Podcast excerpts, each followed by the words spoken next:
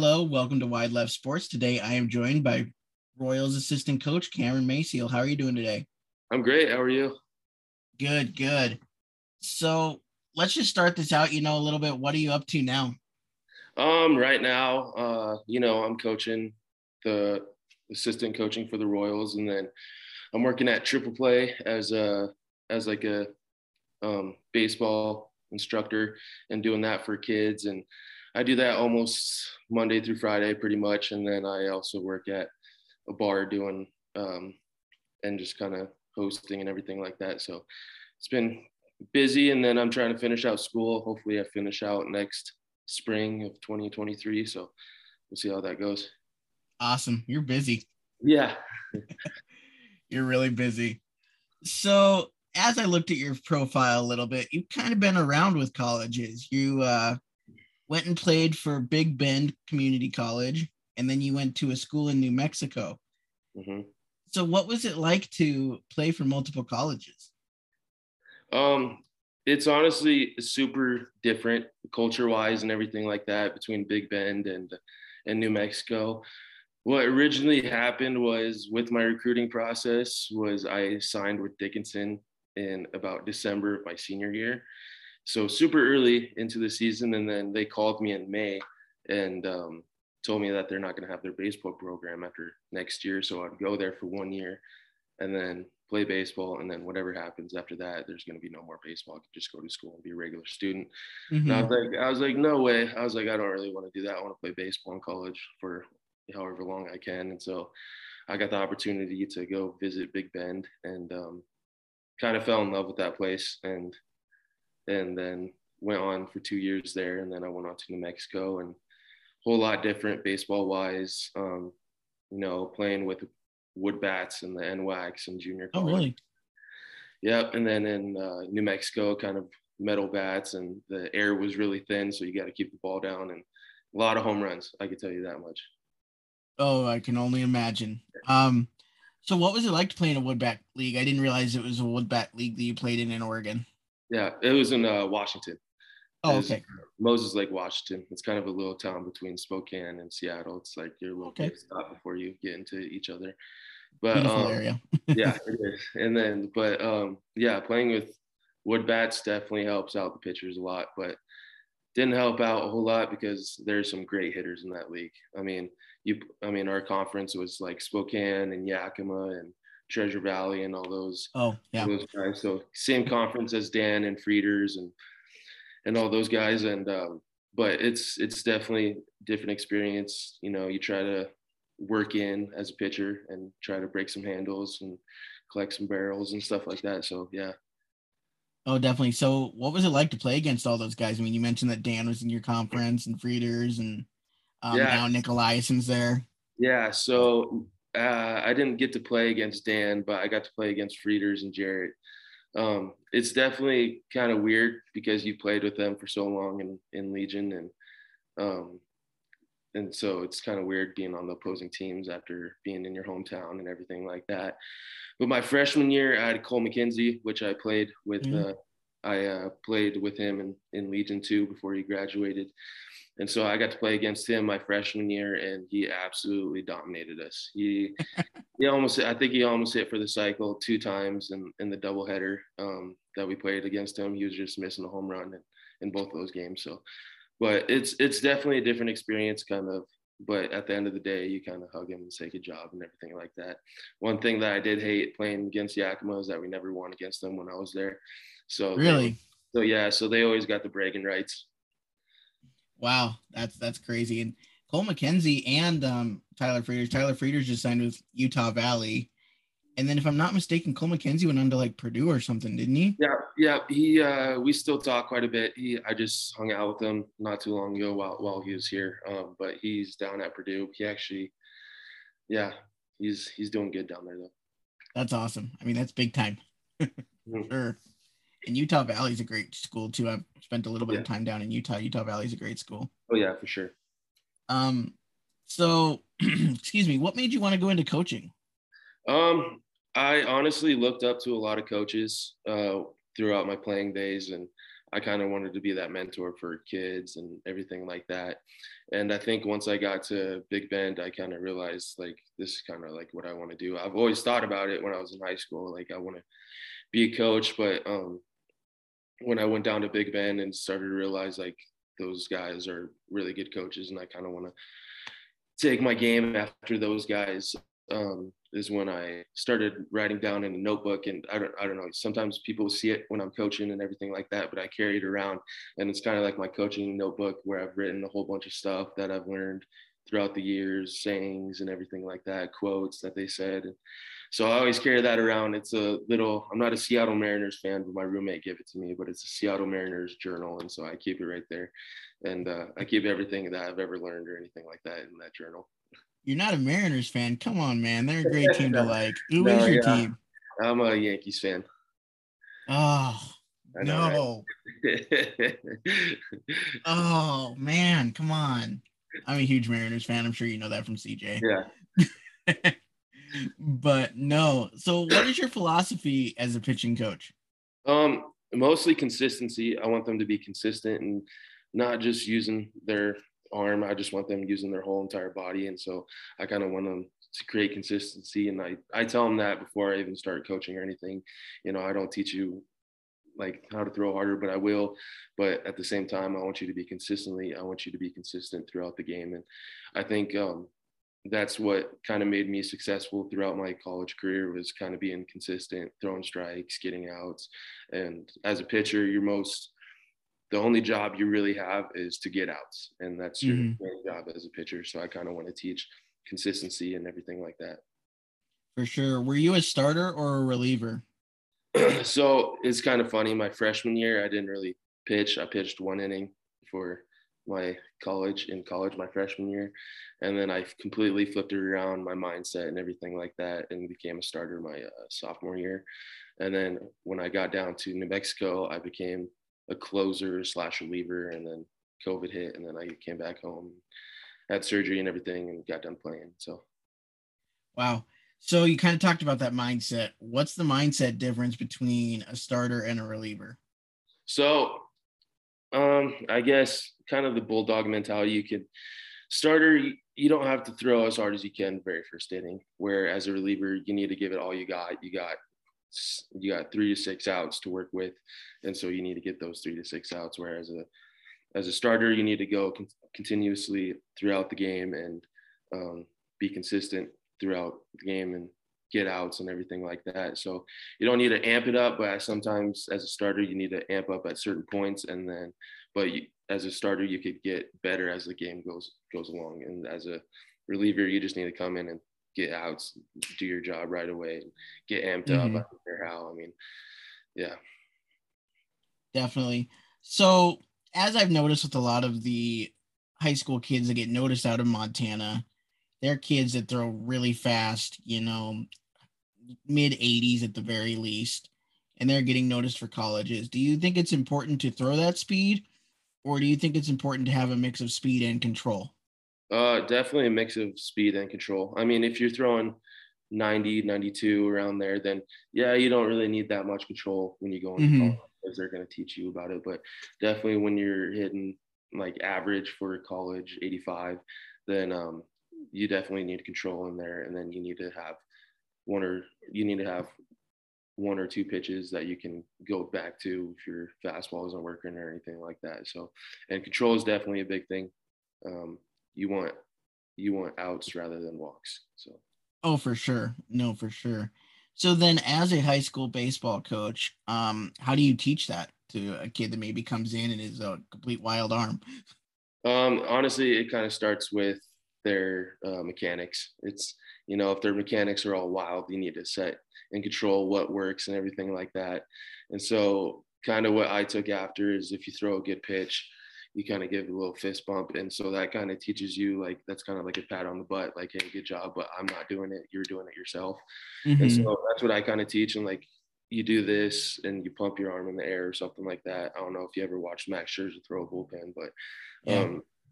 In his bullpen, he'll throw a good pitch, and everybody in the bullpen will go like this, and even him saying, "Yeah, that's a good pitch. Okay, let's repeat what I got or what I just did." And so, kind of repetition, getting that mechanics down and feeling yourself. If you did do your mechanics bad, then you could say, oh, okay, I know what I did. So, once you start realizing you know what you did wrong on your mechanics, that's when you could start, that's when everything starts coming together. No, definitely. And then on the flip side, so, you know, CJ was not the fastest pitcher in the world, but he had pretty good control. Mm-hmm. How do you teach a kid to maybe have more speed on his ball when he already has that control? Yeah, so definitely um, working out, doing abs and everything like that, lower body helps a ton. Stretching, stretching is a big thing. Doing bands and everything. Um, you want to stay loose and you want to feel your body throughout the whole entire thing. And then mechanics wise, you want them to use their whole entire body instead of just their arm.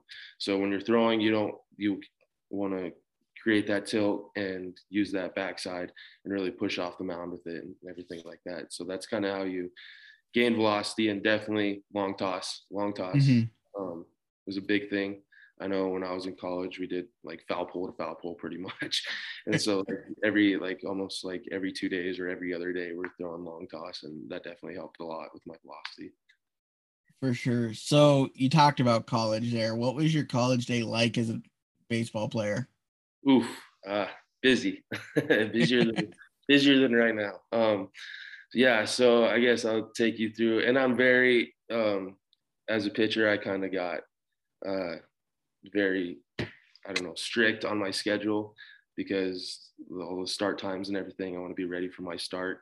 Oh yeah. And so, and so, I got really strict on how my day went. I, you know, baseball players are super um, superstitious and everything like that. So if I no, get, not at all. Yeah, yeah. If I had to, if I had to, if I had to get outing, nothing's gonna change the whole week.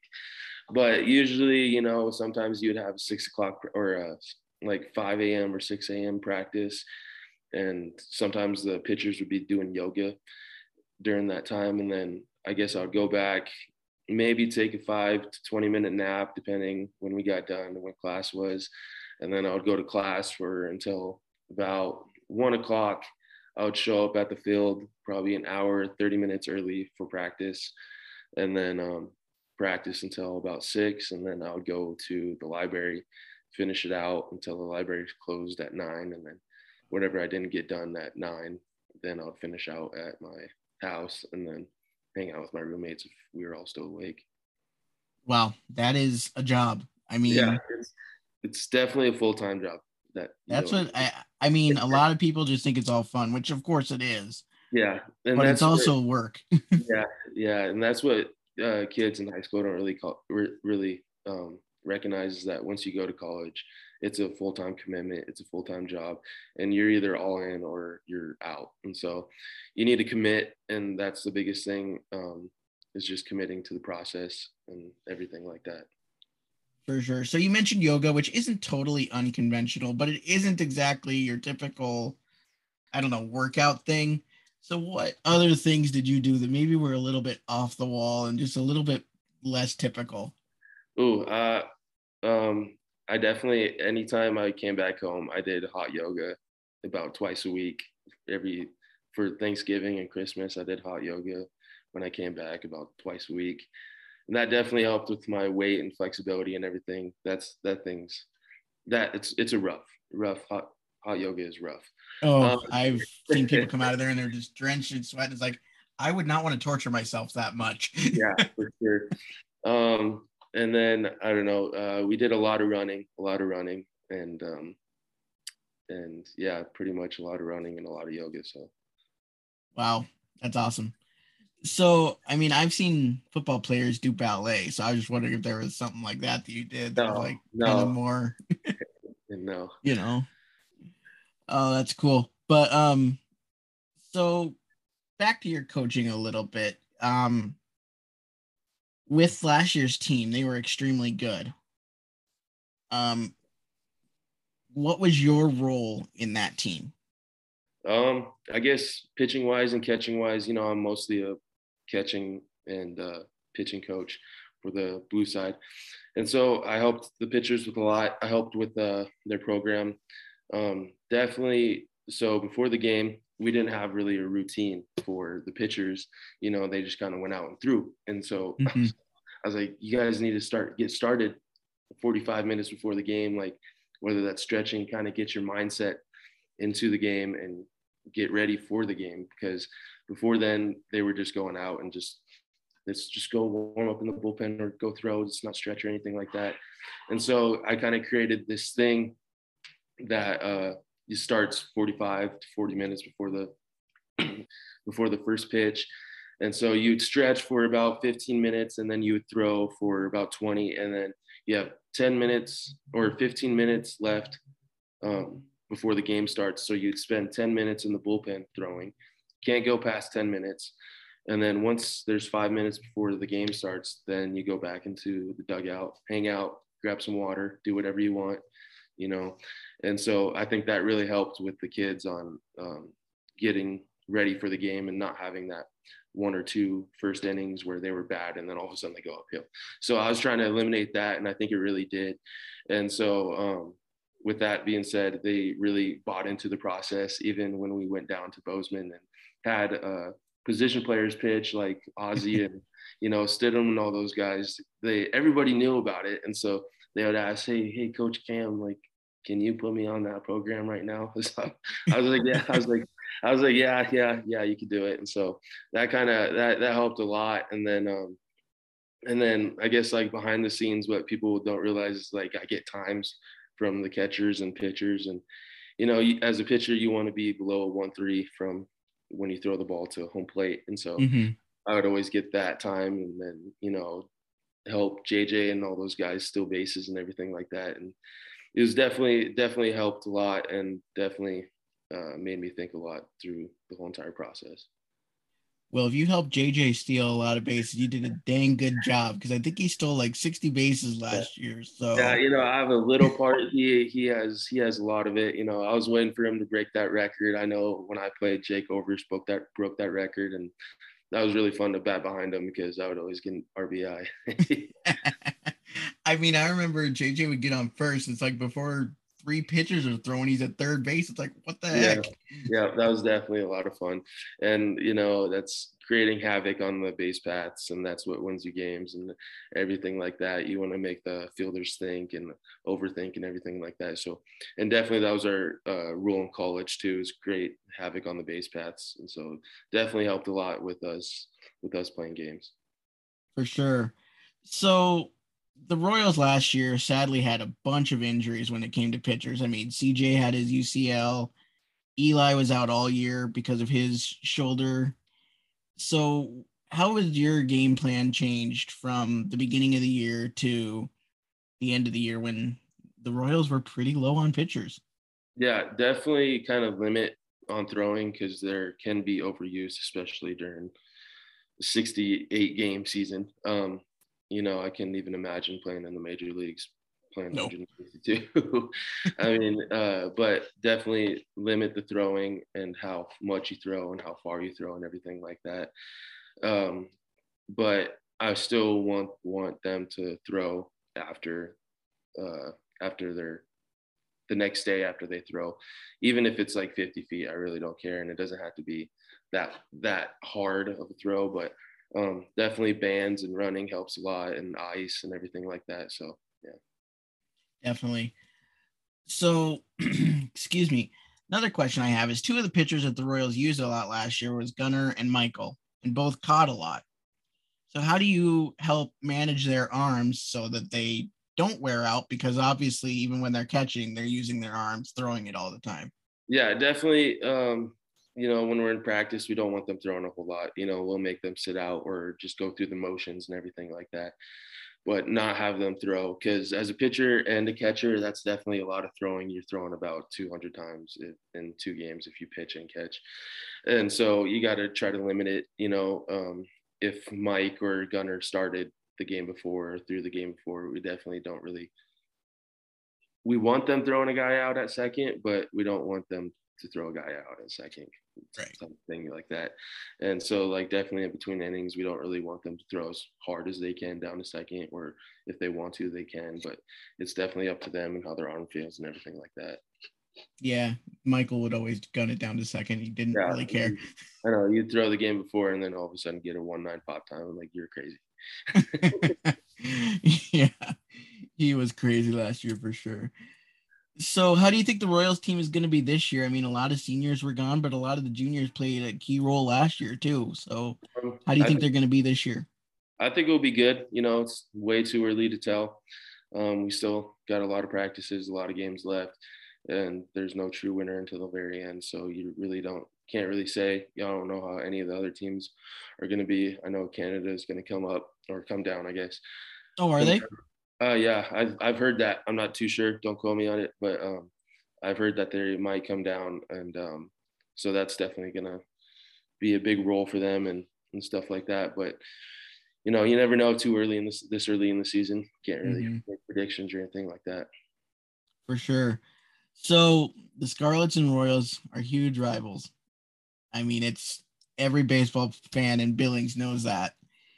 So, what is it like, one, as a player, because obviously you played in it, and two, now as a coach? Yeah, so I guess when I was a player, um, I did a lot of smack talking, and definitely, I I would smack talk who's too, even when I was pitching and everything like that. So, you know, I you know you can't really do that now, but um, I definitely have a lot of respect for those guys. You know, throughout the years playing Ben Tallman and Dylan Johnson and all those guys, those guys definitely pushed you know we all pushed each other to play the best game possible. And i know my favorite my favorite games were always against those guys. Mm, and uh, still same thing as a coach. It's just a different different atmosphere when it comes to royals and scarlets. It's just different. Everybody everything gets kind of heated. And that's just the heart and competitive of legion ba- or billings american legion baseball is just um, it's it's just grind. You grind through the whole entire seven or nine innings, however much you play, because you definitely will see um, extra innings if if it's Royals Oh, yeah. and everything like that. Yeah, no, there was one game a few years ago. Chase and Jackson Shabel were pitching, and they both were just lights out. And I think Jackson gave up one run, and that was the game. Yeah, Yeah. like, what? yeah, and uh, and no matter the record and everything like that, you know you're always going to get a good game between the Royals and Scarlets. There's no doubt about it. You know, everybody kind of brings their A game when it comes to that day and that game, and you know you have to hear it from the other side, whoever wins and everything like that. I've definitely been on both sides, on the losing and winning side, and rather win than lose. I'm a, I'm a big competitor, so and I hate losing. So Oh, for sure. No, definitely. So let's walk down memory lane a little bit. What was your favorite memory when you were a Royal? Oof. Um, definitely Royals and Scarlets games. Um, you know, uh, one time I got to my very first game that I ever got to pitch for this for against the Scarlets was my junior year, and um, I got to come in in the third or fourth inning, and I think we were down. I think I came in with bases loaded or something, and Morgan Duguay was catching, and he knew when I would get in the zone or anything like that, and he wouldn't talk to me and everything like that.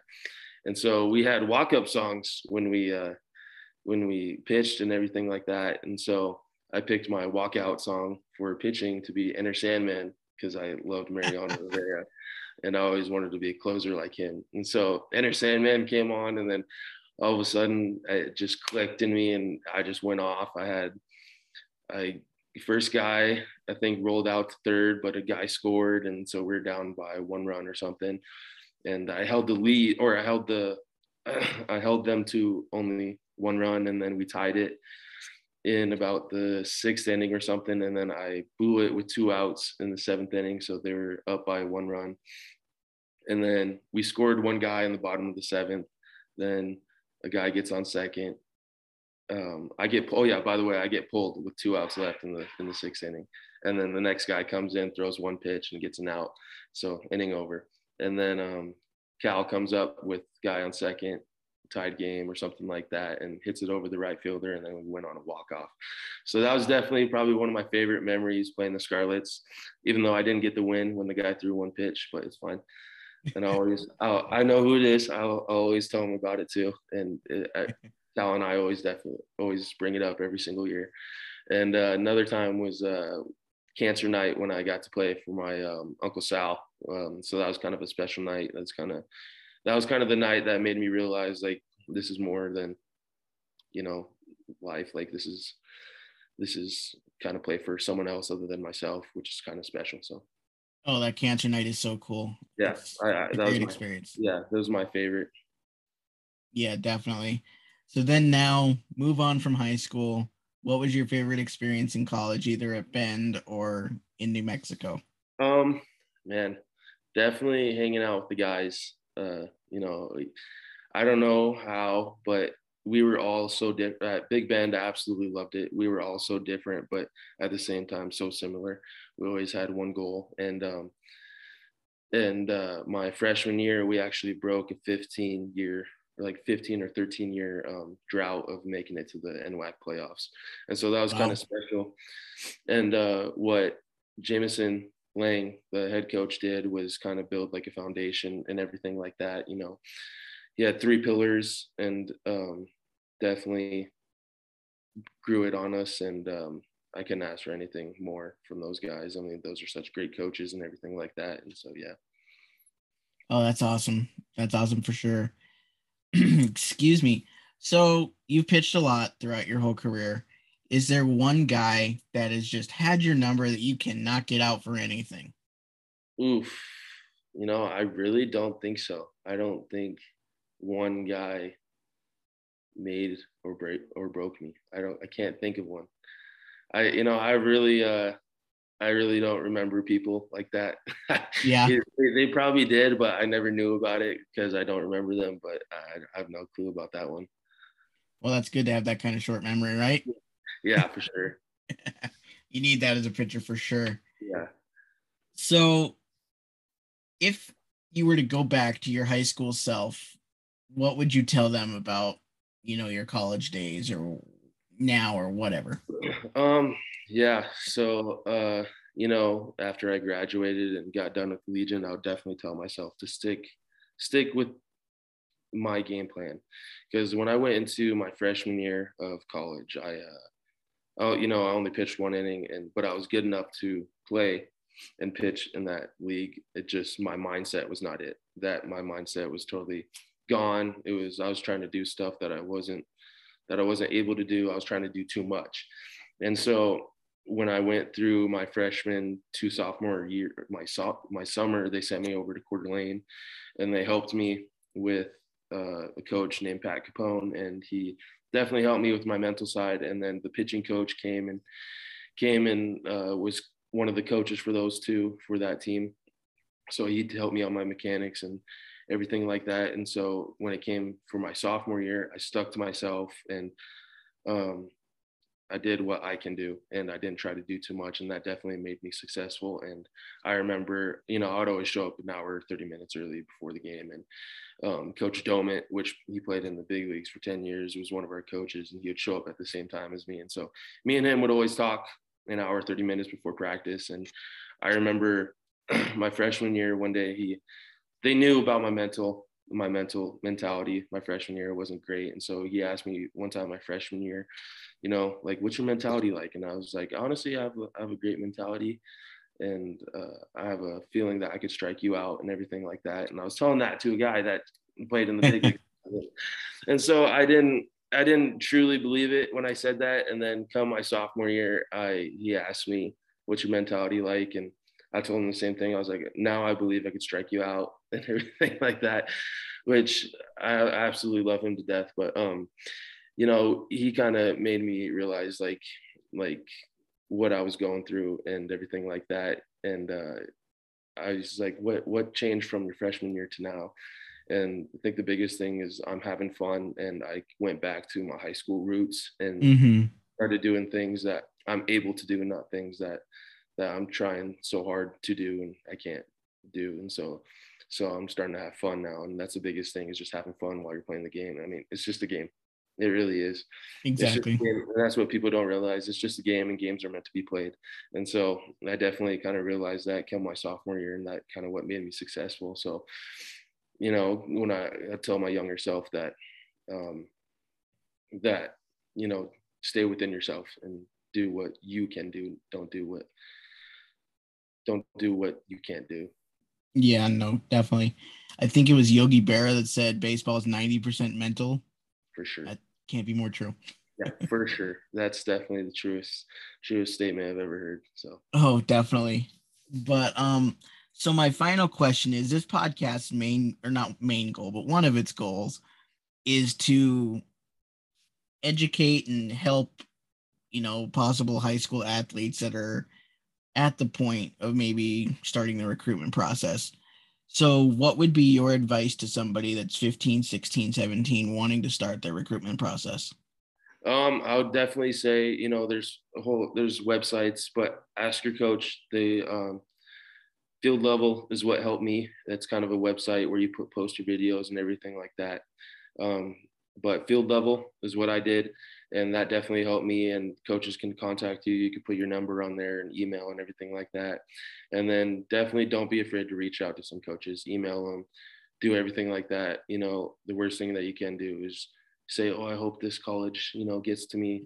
Well, try to reach out, you know, no matter the talent level. I mean, it's baseball. Anybody can p- compete with anybody. So um, try to reach out to some coaches any way you can. Um, if you're gonna be, in, if you're gonna annoy them, then annoy them. Then, you know, they're the worst they could say is no. So, but um, definitely field level. They could contact you and everything like that. Ask your coaches.